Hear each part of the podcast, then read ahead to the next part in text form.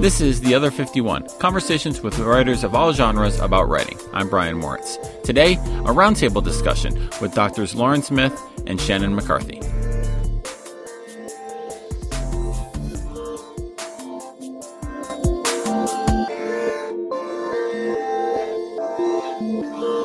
Dr. Lauren Smith and Dr. Shannon McCarthy, welcome to The Other 51. Thanks for joining me today. Thanks for Thank having you. We're having we're happy to be here. And this is uh, our, my first kind of roundtable, I guess, discussion. And I was throwing out ideas for people to have on, and you guys were both like, like Shrek at the beginning, like Donkey at the beginning of Shrek, like pick me, pick me, pick me. I'm like, yeah, game on, we'll do this. It's like, it's great. It's like an IACS reunion without bacon or beer or any of the fun stuff. But we're all here, Um, so Wh- Okay, which is which one is of garbage. One of us missing from IACS this year, so not naming names, Shannon, but um, you know, yeah. Yeah. And it was in Indiana, so there was a there there was a whole lot to see. There was peanut butter beer, which I didn't have, sadly. But um, it just means I have to make a return trip to Bloomington. Yeah, you missed. It was pretty amazing. It is pretty amazing. So So I will say there there was actually legitimate reason, and I think if I had tried to go, my head would have exploded. Um, that was our the weekend between our last week of classes and finals. Um, and I was so far behind from knee surgery and getting married that I think I probably would have just like had a complete breakdown if I tried to go. But I'm gonna do my best to make it next year. Very That's cool. on the docket. if your head Assuming- had, if your head had exploded, we would have put it back together with bacon. exactly. I mean, and glued it together with the been- peanut butter beer. There you go. ooh, I like where our heads are at. I like it. I All right. like it. So before we get to all kind of like our major topics for today, um, there is an elephant, an elephant in the room that we need to address, and we need to get this out of the way early on. And um, Lauren, I, um, you have been, uh, and it's been, uh, it's been widespread among IACS people on Twitter and anybody who who sees it. Your absolute virulent anti-HGTV campaign that you've been waging uh, uh, on the social media for years, and I, I, I guess just explain yourself, really. I mean, how dare you? How dare I? Because it's crap. End of story. I mean, what what show do you want to start with? We could start with House Hunters, which we all know is totally staged, and ooh, the drama. Which one are they going to pick? Is it not going to be the empty house for once? And then all of their ridiculous requests. You know, I I need a million dollar house, but my budget is you know two hundred thousand, and they need their granite and their entertaining space and all of this other stuff, and it's just ugh. Or you could go over to that other show with what, what's his? I don't even know their names. Ch- Tarek and Christina. It's the same thing all the time. Are they Oh, going the to? house, the house flippers. Yeah. Are they going to be able to flip it? Is it going to come under budget? Oh, let me bite my nails. And of course, Christina's going to do everything she wants, even when Tarek's like, say, no, you can't do that. So really, it's just a whole bunch of crap, is what it is. What's what's amazing about this is for all your anti HGTV stuff, you know a lot about these programs. So, um, My mother is an HGTV devotee, so so I do watch HGTV. I just, you know, I think the only one I really like is House Hunters International because it lets me dream about maybe it is possible to own a second home in another location. Haha. but uh, so it, it's always funny because like me and uh, our mutual friend and Lauren, your colleague Galen Clavio, will sometimes start back and forthing about some ridiculous HGTV stuff, and then you'll chime in with a "You guys are all idiots. What are you doing?" Um, and it, it's famous. So Shannon, where do you fall on the on, on on our HGTV? Are you on the side of the angels with me, or are you on Lauren's side? Well, I truthfully I have not had cable in like five years, and so the only time I see HGTV is like at my dentist's office. Um, and so I will say I can't stand House Hunters, and I usually try to have them switch the channel. Um, although I will say every once in a while there'll be something interesting, um, like related to kitchens and things like that. At least gives me ideas. You know, it's like in grad school when I had like four dollars to my name, um, I could at least dream about. Oh, one day I'm gonna have a nice kitchen. One day, maybe, assuming I finish my dissertation ever. Um, so I'm kind of just like very meh on it. I think I used I think I used to like it before they had all the fake BS reality shows. I'm gonna I'm gonna make one other point. when this all started, it was when we were doing that roundtable research talk every week, Right. and you and Galen and Jimmy Sanderson would get all be talking about HGTV, and I, being the only woman, would be like, "What are you guys doing? Why, why aren't we talking about sports?" So that's sort of where this all all stemmed from. Second, if you actually want a show to hate watch, I think it's on the DIY network. It's the Deck Building House. Ooh, that sounds fun. Oh. It's it's all of these people with these amazing homes that build. I kid you not, like three, not no, not three, like seven hundred and fifty thousand dollar decks onto their homes. And when you come out and they're like, uh, those are the people with like that's just more money than sense. Like, I- why would you do that? they're like, I can't function on my current deck because look, if I reach one arm out, I can touch the side of my house. And then if I reach my other arm out, I'm at the end of my deck, and this just won't do. And then they built these massive two, three story decks that always have like the built in gourmet kitchen, and they all have to have a fire element. And you're talking, what? I think one had an elevator. I think that's when I had to walk away finally. we were hate watching. I was like, I can't do this anymore. But it's a great, great home show that will really get you hate watching. It's it's a good one. Excellent. As someone who has a deck, I don't know why you'd want more deck. I- I- any deck is just a pain in the butt to do. But anyway, we've gone. I We, thinking about all the staining and all that. Ugh, no, thank you. I mean, I mean, I assume if you have like an eight-story deck with an elevator, you can pay someone to stain it. But anyway, we we we, we move we, we we move on to more uh I guess more relevant. I don't know, matters. Um but uh we wanted I wanted to to talk to you guys about like research and academic writing and you know, we're all kind of at different stages in our academic career. And so I guess start Lauren, we can start with you. Kind of talk a little bit about how you got to your current gig at Indiana and a little bit about the research that you're doing now. I don't even know where to start that conversation. So, um, my professional background is broadcast writing, and I wrote probably about six years for um, both television and concert promotion um, on the on the promotion side. So, um, you know, broadcast writing and promoting different programs, promoting different events, promoting different people, you know, promoting our sports personalities and, and all that other good stuff is is sort of my background. And um, I got my master's during that time. And then I remember at my last job that I had, I said something to my boss about, I would really love to go back and get a PhD and do research. And she looked at me and said, Why would you waste your time? And that's pretty much when I knew when I was I was done in the television world. So I went back to school. I got my PhD. Um, I started out as a political communication person because I thought, oh, this will be interesting and it'll make me sound smart. And then when I was going up to AEJ that first year, my soon to be dissertation chair came up to me and said, you know, I know who you are and, and I know your background and I'm doing this paper on beach volleyball. Would you be interested? And I said, wait, you can write on sports? We're done with politics. So um, I got my PhD at Alabama. I got a job at Auburn. I was there for six years. Um, and then the opportunity came up to come up to Indiana, um, which, you know, just had a much bigger program, a better program, a dedicated sports focused program. And so, um, you know, that was kind of a no brainer move. So, and what kind of research are you working, are you doing now? What's your current agenda? um, anything that sounds interesting. So I really I focus a lot on gender. Um, I focus a lot on portrayals. That's sort of where everything sort of centers around. Um, and so I have a bunch of projects kind of in the works um, dealing with that. Um, looking a little bit at the protest, the national anthem protest, and athlete activism as well. Um, but with the lab we have here, it's allowed me to to really move into the realm of media effects versus content. So um, you know, I'm doing some studies that look at visual attention in photographs and visual attention in Instagram, which has been really amazing to do um, and really a lot of fun. Uh, Shannon, kind of the same overarching question. Kind of what's your background and how did you get to where you are now? Um, so I kind of um I kind of always been on the sports side. I was an athlete. I swam in college. Um, and I unfortunately graduated the uh, 0809, which was really not the best time to come out with very, very uh, little experience. And so I knew I wanted, I, I loved being with college students. Um, I loved being able to, you know, kind of mentor a lot of my younger teammates. Um, and so I thought I was going to really go into um, more academics and athletics.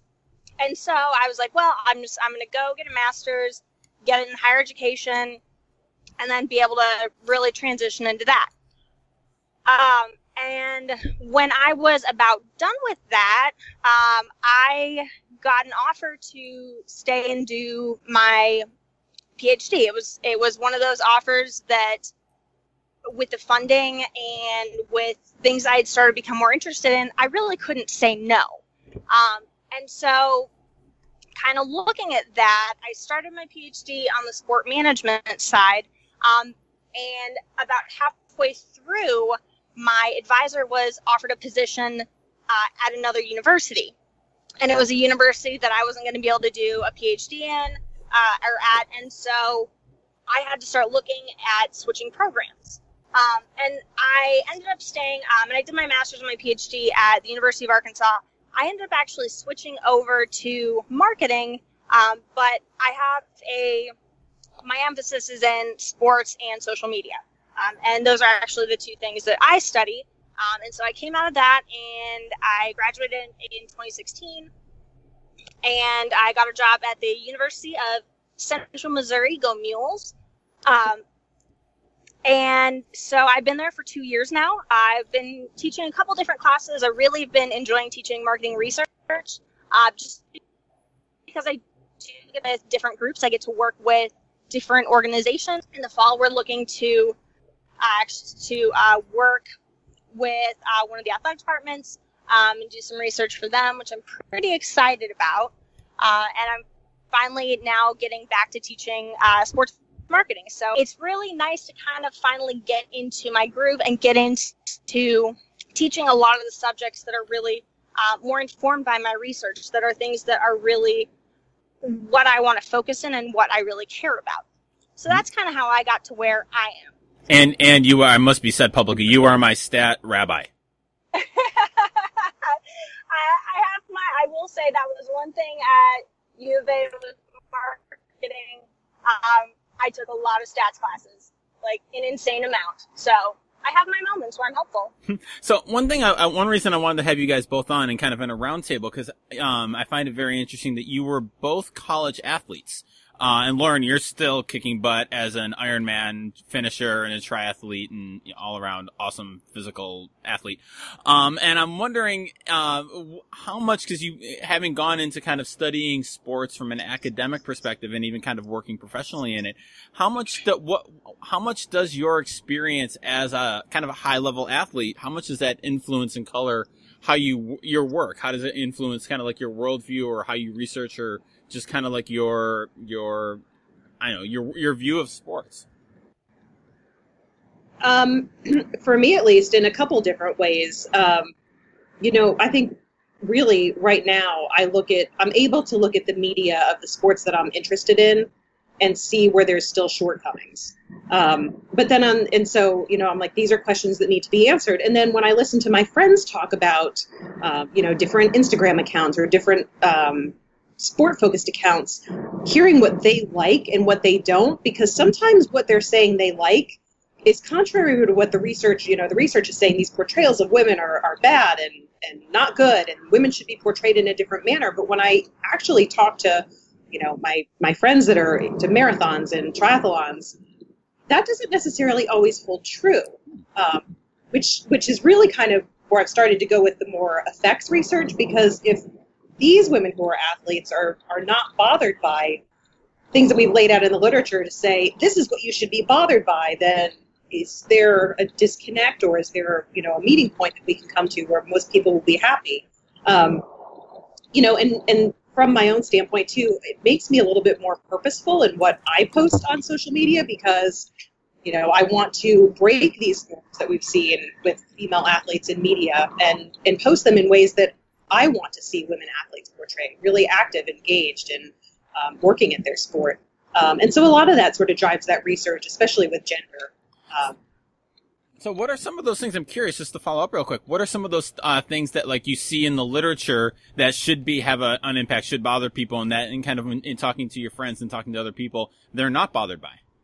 So probably the big one the big one so the literature lays out they say that women are very underrepresented in sports media so when you look across all mediums women in, in sports media are not receiving the amount of coverage that men are um, and that's sort of agreed upon with with what i'm hearing everybody says you know i wish I wish the Ironman account would post more women. I wish so and so would post more women. Um, but then we talk about things like women are always portrayed as women first, athletes second. They're highlighting their femininity, they're highlighting their sexuality, they're highlighting their role as a mother. Yet when the Venus, not sorry, I'm sorry, not Venus, the Serena Williams Vanity Fair cover came out, uh, where she was pregnant on the cover, all of my athlete friends were like, I love this, this is amazing. Um, there's a track athlete that ran pregnant, and all of my, you know, female friends were like, "This is amazing. This is this is wonderful." And and sort of that disconnect, um, I think, from the literature is where they say, you know, portraying a, an athlete as a mother is bad. Um, she's more than a mother. She's more than this. Um, at least for my age group and my age bracket, a lot of those women are mothers. So they're seeing that I think almost as more inspirational than negative, um, which is which is interesting. Uh, Shannon, what about your experience as a swimmer and how does that, you know, I know you're kind of been more on the marketing side with a lot of your research, but how's that influenced your kind of research experience? Um, well, I think a lot of it actually probably comes more from my experience with my family. Uh, my dad's been in broadcast news for 35 years. Um, and so I kind of grew up seeing all that news very, very normal for me um, and seeing, you know, when people have make you know idiotic comments in you know at press conferences, and he would come, he would bring that home, and so, you know, kind and kind of uh, mock them mercilessly at home. Uh, which I think we all know that that's probably where, probably where it comes from for me. I was going to um, say you come by it naturally then. I really do. Um, and so I got used to seeing kind of both sides of that, um, and just kind of I really enjoy looking at crisis communication and how, you know, when there are issues, how are your organizations addressing them? Um, which I think is really important. My uh, senior year at Cincinnati, they cut uh, the funding for all the scholarships for uh, our men's team as well as I think it was the men's track and men's cross country. Um, and so, kind of having that experience, it was kind of eye opening to see how organizations had that function and how they went about, you know, having that crisis communication, having to come out and say, oh, this is what we're doing, um, and, and, having to address a fair amount of backlash. Um, at the at the time, UC Swimming had some very very talented athletes, and so it was uh, frowned upon pretty uh, strongly. Um, and so that's me towards a lot of that crisis communication. Um, uh, but I will say, having been an athlete in college, one of the things that I really learned was, you know, those skills of time management and balance.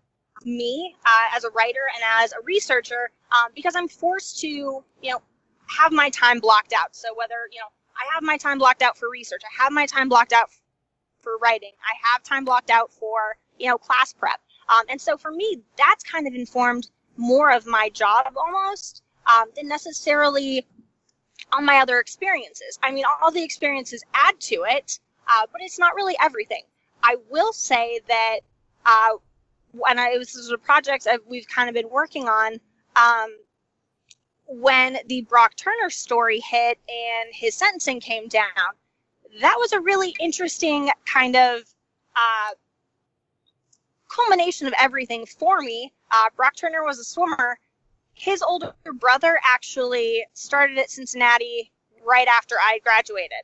Um, and so it was very interesting to see how my friends on Facebook who swam with his brother reacted, as well as seeing, uh, you know, how that conversation on Twitter was going.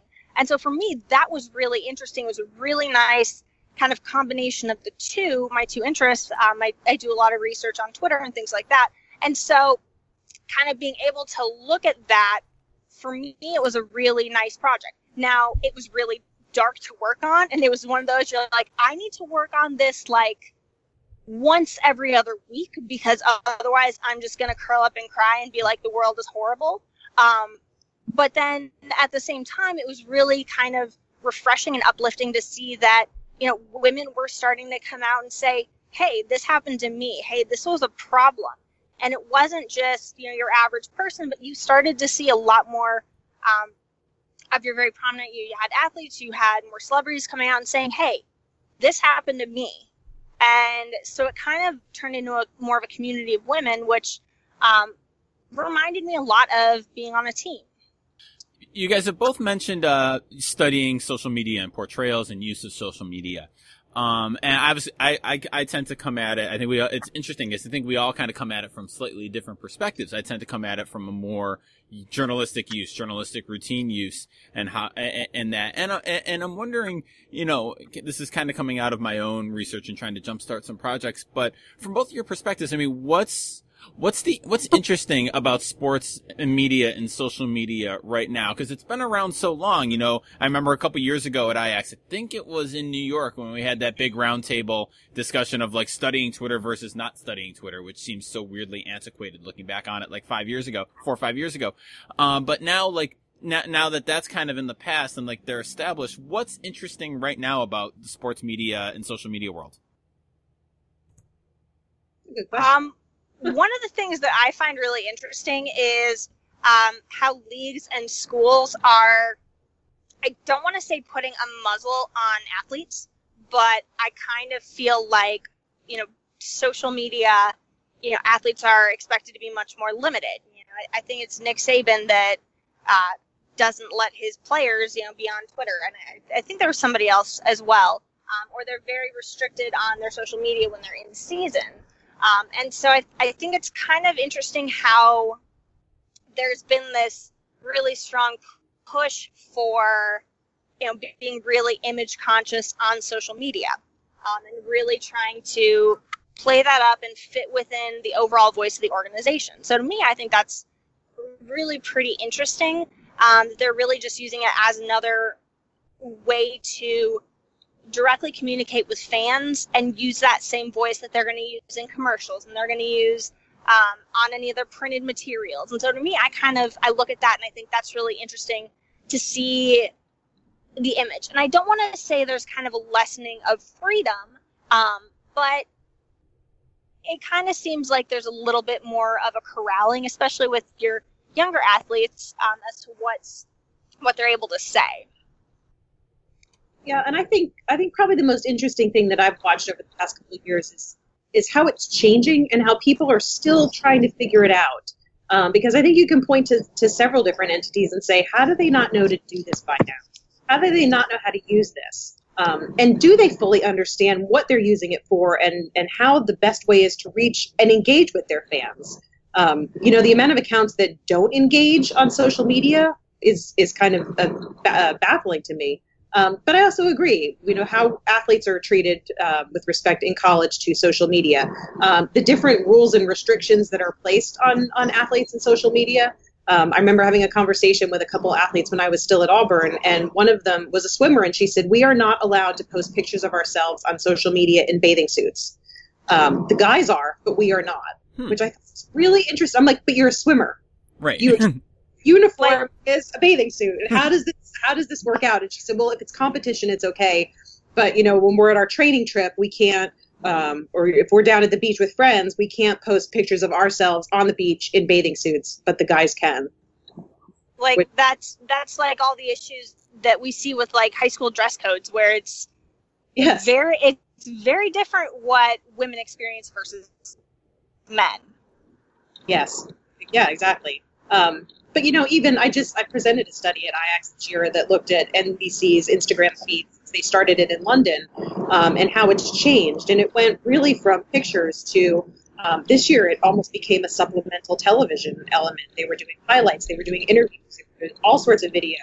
Um, so to see kind of the evolution of how they've used their account over the past four years was interesting, and so that's sort of where I'm looking, or what I think is interesting to watch how people are changing um, and trying to keep up and keep an interest and keep a following. I, am I'm, I'm curious too. Have you guys, um, being both women who are participating and studying sports, which is obviously traditionally a male male dominated environment, um, kind of from a professional standpoint, you know, what is ha, have there been any problems, any issues? And I remember Lauren, you saying something like you were surprised that people could study sports. Have you had any faced any kind of blowback or kind of resistance to, you know, oh my gosh, the girl is covering, wants to write about sports or anything like that? On social media, yes. Um, and I've also gotten backlash of the fact that I am a woman who talks about sport on social media. Um, from our academic community, no, though, of course not. Um, but yeah, on the social media realm, ab- absolutely. Uh, both as I talk about my research and both and when I talk about myself as an athlete. Um, you know, there's there's blowback, there's the comments, there's you know the things that I won't repeat on your very lovely podcast. But of course, I've experienced that, and I expect I'll keep experiencing that. Um, so yeah.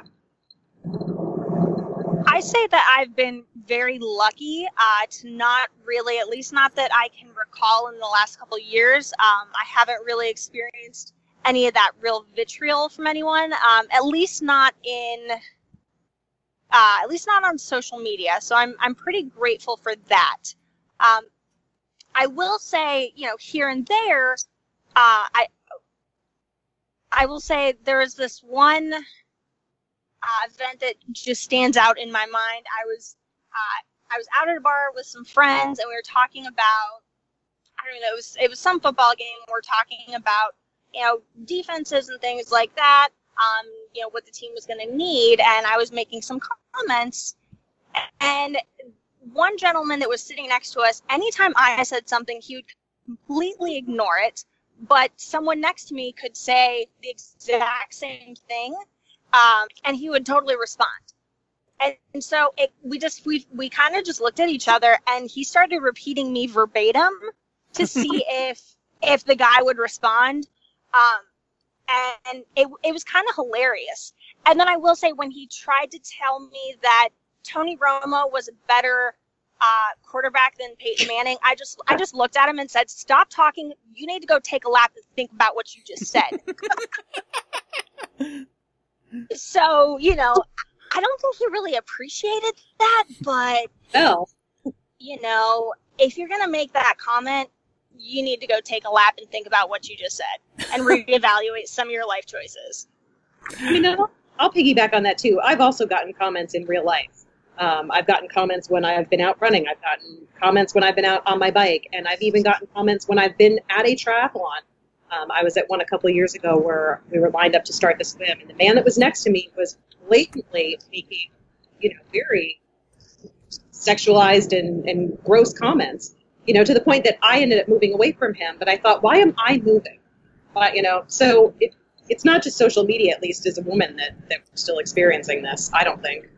Yeah, I will. I will say, I, I, I was just gonna say, I definitely, now that you do mention that, it's like if I'm out running, um, I'm very particular about where I run.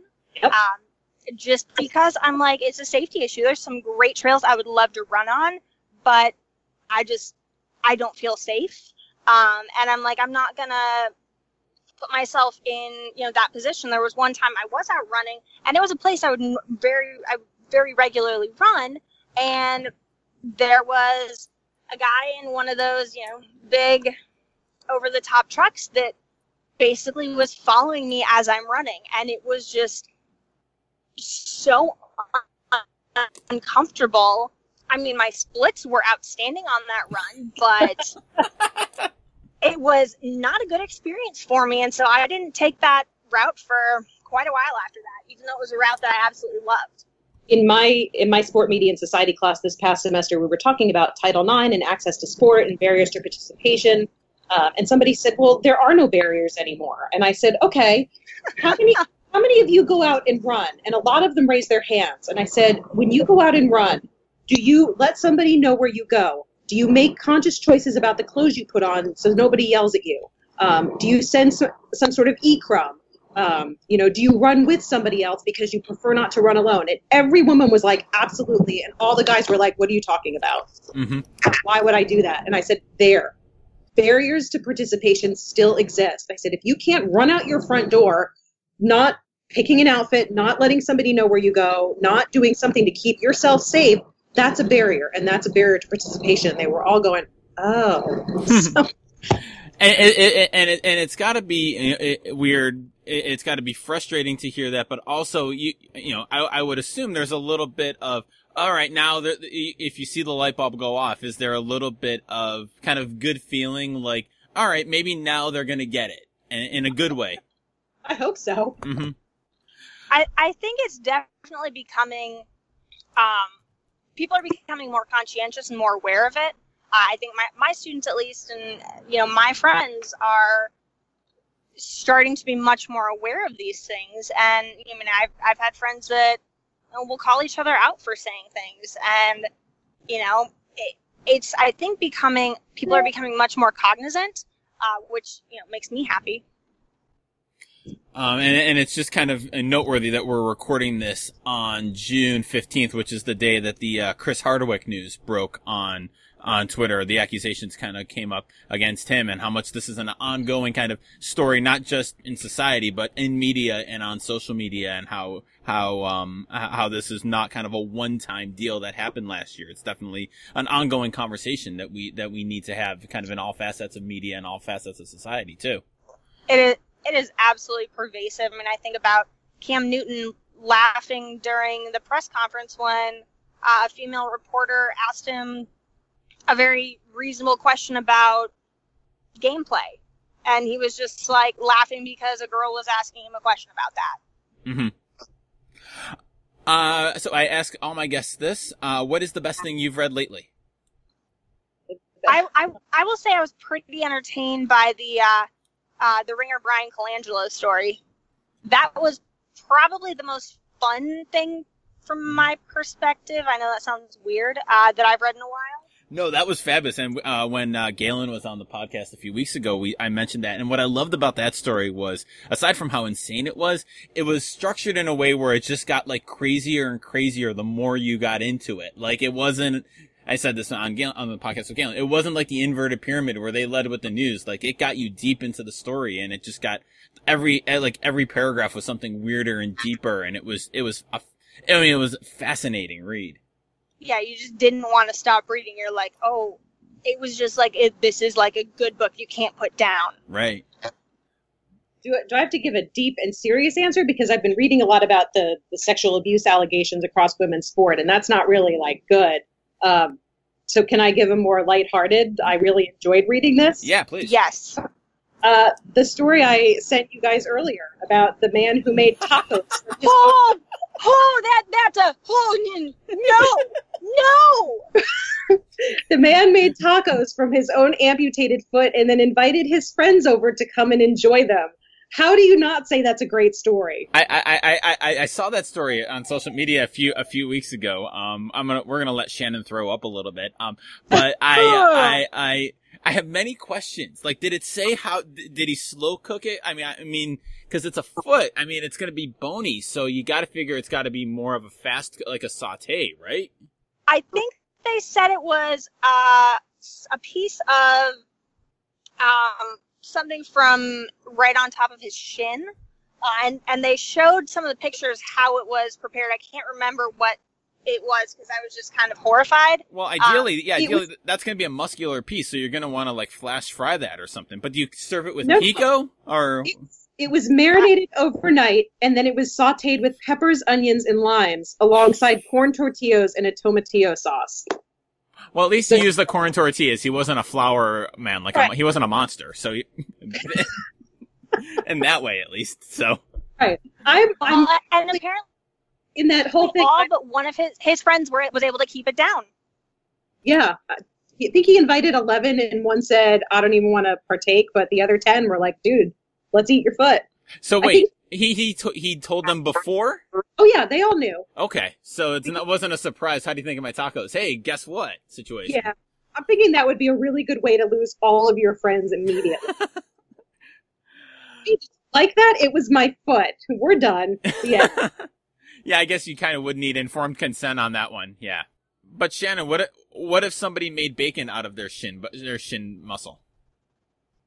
Can You you make can't you can't make bacon out of a shin muscle. I mean, challenge accepted now. Um, there? There is a barbecue place um, in the next town up from us that we learned does turkey ribs, which I didn't know you could do turkey ribs. So I'm going to say if you can do turkey ribs, you can make shin bacon. Shin bacon, absolutely.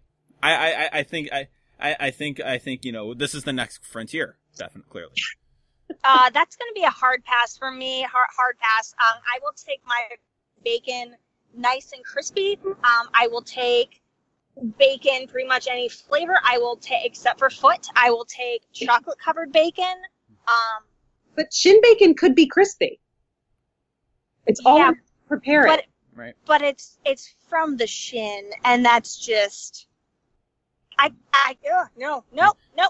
So, did you have bacon at your wedding? Is the question. We did not. I know. Blasphemy. I I thought about it, um, but then I was a little concerned that I would, while they were preparing it before the ceremony, I would end up in the kitchen eating it and then get bacon on my dress. Um, Legit concern. Sure, Yeah, I'll allow it. it- Yeah. I will say that uh, one of my bridesmaids before the ceremony, because I was complaining about being hungry. This is also after I'd had uh, cinnamon crunch bagels at breakfast and I'd had pizza at lunch. Um, she went and got me a cupcake because I was hungry. And so there's definitely pictures of me eating cupcakes before I get married. I'm fully in my dress and everything. Yep, just chowing down on a cupcake. As you do. I got no crumbs on me. Excellent. Yeah. Uh, all right, Lauren, Shannon, if people want to follow you and uh, see the work you're up to, where's the best place to do so? Um, I've been a little bit more active on Instagram lately, but Instagram and Twitter um, are both places. My handle on Twitter is um, at L A U R N Smith, um, and my Instagram handle is LMR Smith. Um, for me, it's probably Twitter, uh, and I actually have two different accounts that I use. Uh, one of them is because I have this ongoing uh, Twitter assignment that I use with my capstone students, uh, and for 10 weeks of the semester, we post up a different question related to marketing and professionalism and kind of all kinds of things related to what's going on in the world of business. And so it's with uh, between five and six different universities, and so because of that, I have an account dedicated to that, and that's P R O F S M K T G. Uh, and then my other account is I do talk about sports and things like that, but it's my personal account, and it's Sassy Smack S A S S Y S M C. Excellent. Um, and so either the totally and my gonna say is pretty much just like pictures of food uh, and my cats and random places I go. Uh, and so yeah, so it's not really the most fun to follow unless you really like pictures of my cats who are both just adorable. Your cats are pretty awesome. I'll give you that. Yes. I mean, Winston Winston Churchill has he's pretty legit. All right, guys, this has been a lot of fun. We'll have to reconvene this roundtable at some other point in the future, but thanks for uh, joining me today. Absolutely. Thank you. Thank you for having us.